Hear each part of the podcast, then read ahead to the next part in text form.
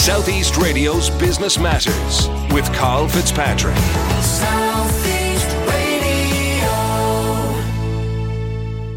Well, while we're still grappling with COVID 19, one Irish company, Aalto Bio Reagents, is already looking at the next wave of emerging human viruses and, more importantly, how they can be treated. The innovative approach adopted by this business was critical to Aalto Bio Reagents, being crowned the overall Business of the Year at the recent Small Firms Association Awards. And Philip Noon joins us now to discuss this exciting business in more detail. Philip, we'll be discussing Aalto Bio Reagent's success at the Small Firms Association Awards. But first, provide us with an insight into your own background. Morning, Carl. I've been involved in the diagnostics business for quite a number of years now. At this stage, probably too many for me to, to, to go into great detail on in terms of the years in the industry so far. But I guess my experience spans about uh, three different companies at this stage. An Irish startup called Biotrin, which was formed back in the 90s a fresh startup looking at new emerging diseases at that stage. The, the main disease we were looking at there was parvovirus B19. Then went on to um, head up a, an IVD division for Quest Diagnostics, which would be one of the larger US diagnostic companies.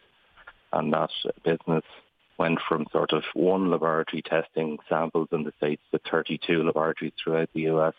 And then came back uh, on the European front and um, took over Aalto Bio in 2014, 2015, and really tried to pivot the company to look at emerging diseases and emerging infectious diseases, which is an area kind of specialised in throughout my three companies that I've worked in so far. So, Philip, provide us with an insight into the work that Aalto Bio Reagents does today.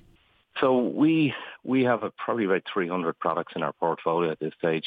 The way I would sort of analogize it would be if you, you know, we're almost like the engine builder for Mercedes in a diagnostic sense, in that we build uh, critical raw materials for diagnostic tests for companies, you know, in Ireland, in the US, and you know, in Europe, it's Greater Europe as well. So we would build if you to to to you know to to help help your listeners better understand it. I mean, antigen tests. If you go to your local pharmacy, you buy an antigen test uh, the chances are one of our antigens or antibodies that we make would be in that test, which would be diagnosing whatever the disease is.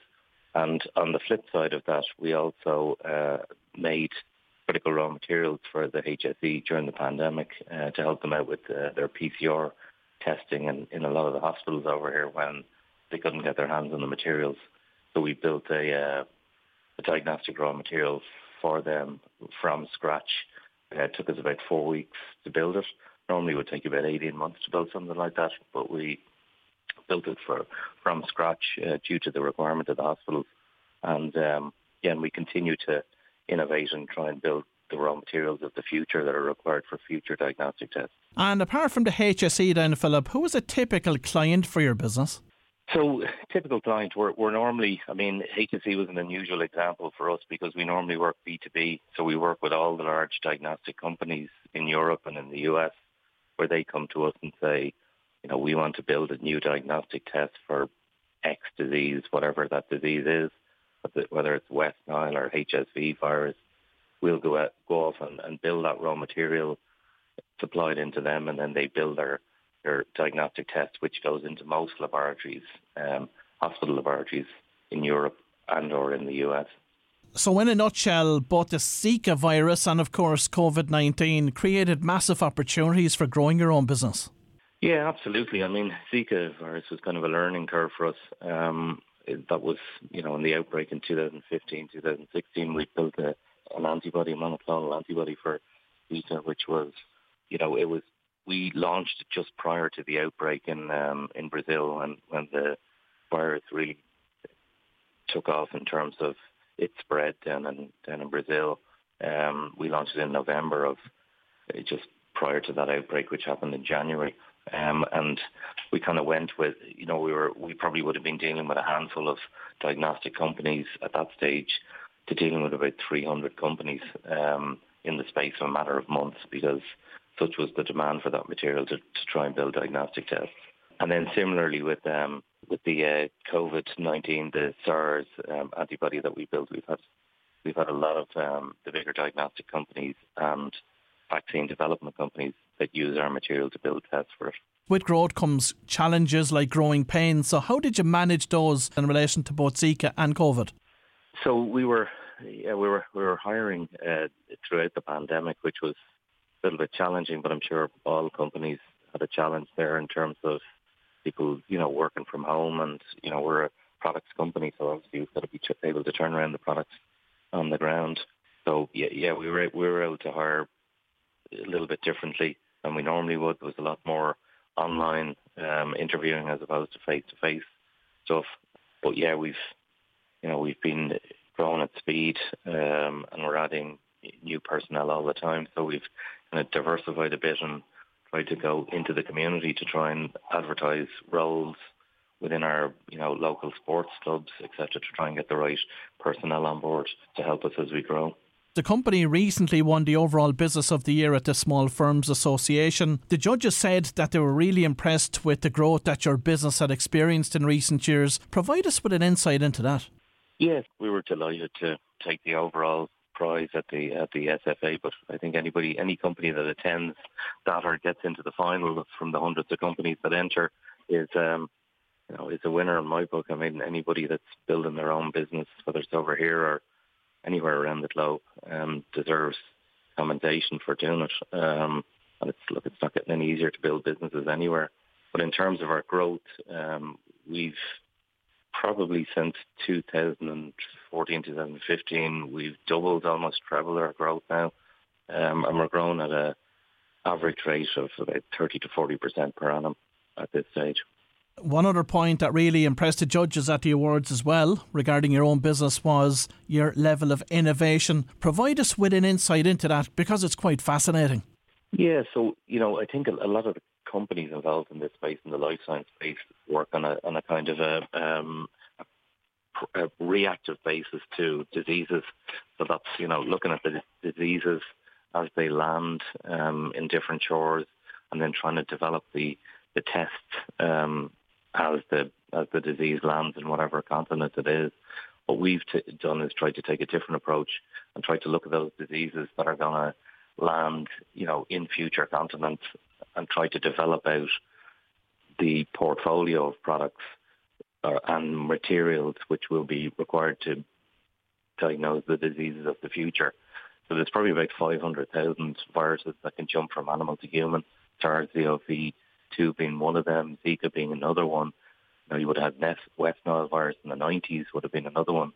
What we've tried to do is data mine that information using um, artificial intelligence and look at some of those diseases that are going to jump across from animal to human in the next five to 10 years. And we think we have that down to a, a new disease library of about 15 targets, which we're developing at the moment. So rather than being reactive, we're trying to proactively build a, a, diagnostic solution to the future for future diseases. So, how have you managed to bring 500,000 potential diseases down to 10 or 15?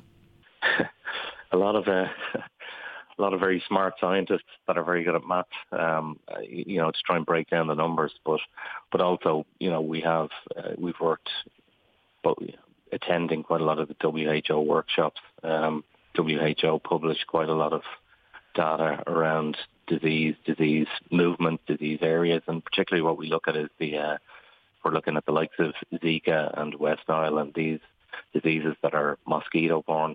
We kind of travel, look at the insect as well, the travel of the insect. Um, as that mosquito travels around the globe, as we get warmer climates, we tend to see more of these diseases. So we've seen West Nile appearing in France, we've seen it in Portugal, we've seen it in Spain, whereas originally 10 years ago and, and further out, you would have seen it only in the, the tropics. So it is starting to move across. So we do look at we do look at the uh, the rise the rising in temperature um, and the movement of these insects to look at some of these future diseases. And what, in your opinion, are the chances of a further pandemic being created by these new diseases that are emerging?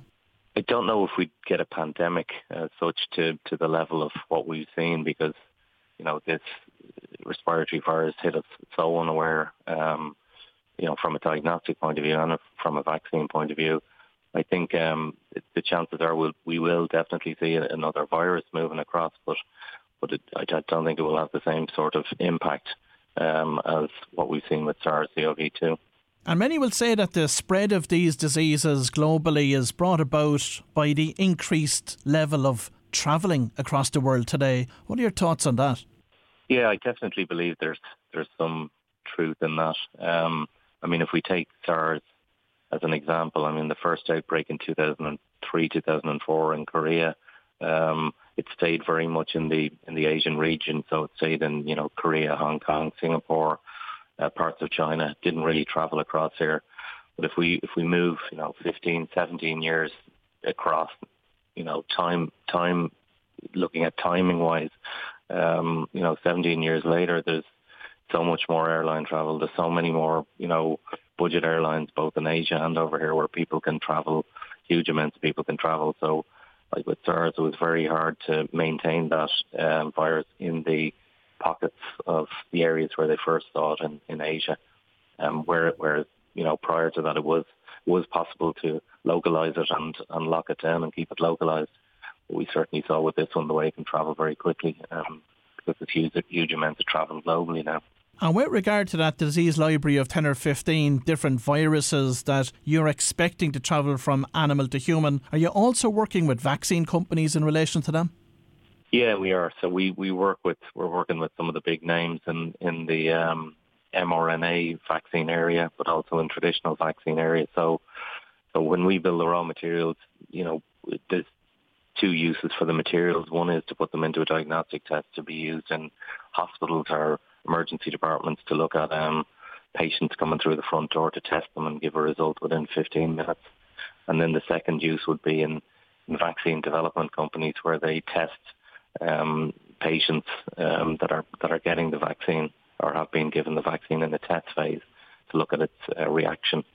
Um, and then the third area would be, you know, once somebody does receive the vaccine, is to look at antibody response. So you would use some of our antibodies to look at the response rate to the vaccine. So um, yeah, we are working with quite a number of vaccine companies.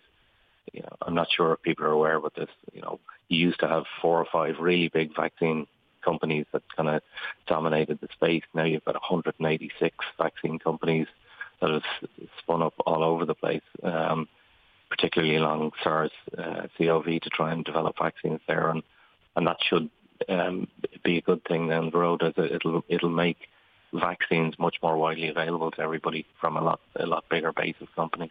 And Philip, we mentioned earlier that your company, Aalto Bioreagents, recently won the overall business of the year at the SFA Awards. What motivated you to enter the awards and what did this award win mean to both yourself and the extended team in the company? We felt, you know, for the last two years we've, kind of been locked in a bubble, uh, developing diagnostic tests with um, with a lot of other businesses, unfortunately, weren't you know didn't have their doors open because we're a product business. And we're in the health space. You know, it was um, it was pretty flat out in terms of uh, building products, getting them out the door. Um, and uh, you know, we we did want to go. We entered the uh, SFA awards primarily for, from the point of view of the innovation, just to share some of the innovation that we've built around SARS. So we were delighted to get rewarded for um, are recognised at least for for our innovation around some of the materials we've built. But we're absolutely surprised and delighted to win the overall because we never expected that. So it was wonderful for the team. It's a team effort. I mean, we've um, you know we've a team that punch above their weight every day in here, and um, you know, was delighted for all of them. And if there's anyone listening to this morning's show that's interested in developing their own life sciences business, what advice would you have for them? I've been such a long time in life science. Look, it's a pretty exciting area uh, to get involved in, um, and we're we're trying to hire from the you know right up and down the, the, the up and down the, the, the whole island and such. So we've, as I mentioned earlier, we're we're we're trying to work with community clubs to try and find those scientists of the future that can come in here and help us look at viruses. Um, I think I think the key is if you have an idea, um, you know whether it's science based or not, or you have a solution, you know, don't be afraid to go out there and, you know, get the funding, you know, go to Enterprise Ireland, talk to Enterprise Ireland, get your idea, you know, get your business plan written up, get your initial funding from Enterprise Ireland. And, and I think there's lots of um, science-based companies up and down the country um, that are that are willing to support new entrepreneurs coming out with new technology. So I would say get your idea, build your business plan, and you know, don't be afraid to go out there and get funding. There's always, I think we're a, we're a pretty innovative bunch over here in Ireland. We're always looking at new ways to solve problems, both in life science and every other way. And Philip, finally, the company has achieved phenomenal success in recent years, achieving over 30% growth year on year. So, as we look over the next three to five years, what does that horizon look like for the business? Yeah, we have we some pretty exciting stuff in the pipeline. I mean, we've we've very much focused on infectious diseases and emerging infectious diseases. We're now moving into uh, foodborne pathogens. So we're looking at foodborne diseases like uh, celiac disease trying to uh, earlier diagnose celiac disease. We're also looking at uh, neuro diseases, so we're looking at things like um, you know uh, traumatic brain injury, concussion, uh, and trying to uh, faster diagnose those with better diagnostic tests for materials that we're building. So. So we're not we're not sitting tight in our innovation. We're trying to expand further out and expand our wings further out into other areas outside of infectious disease like neuro and like uh, foodborne diseases. Well, if you've just tuned in, that was Philip Noon from Aalto Bio Reagents, and we will certainly be keeping an eye on this innovative business. Southeast Radio's Business Matters with Carl Fitzpatrick. Southeast.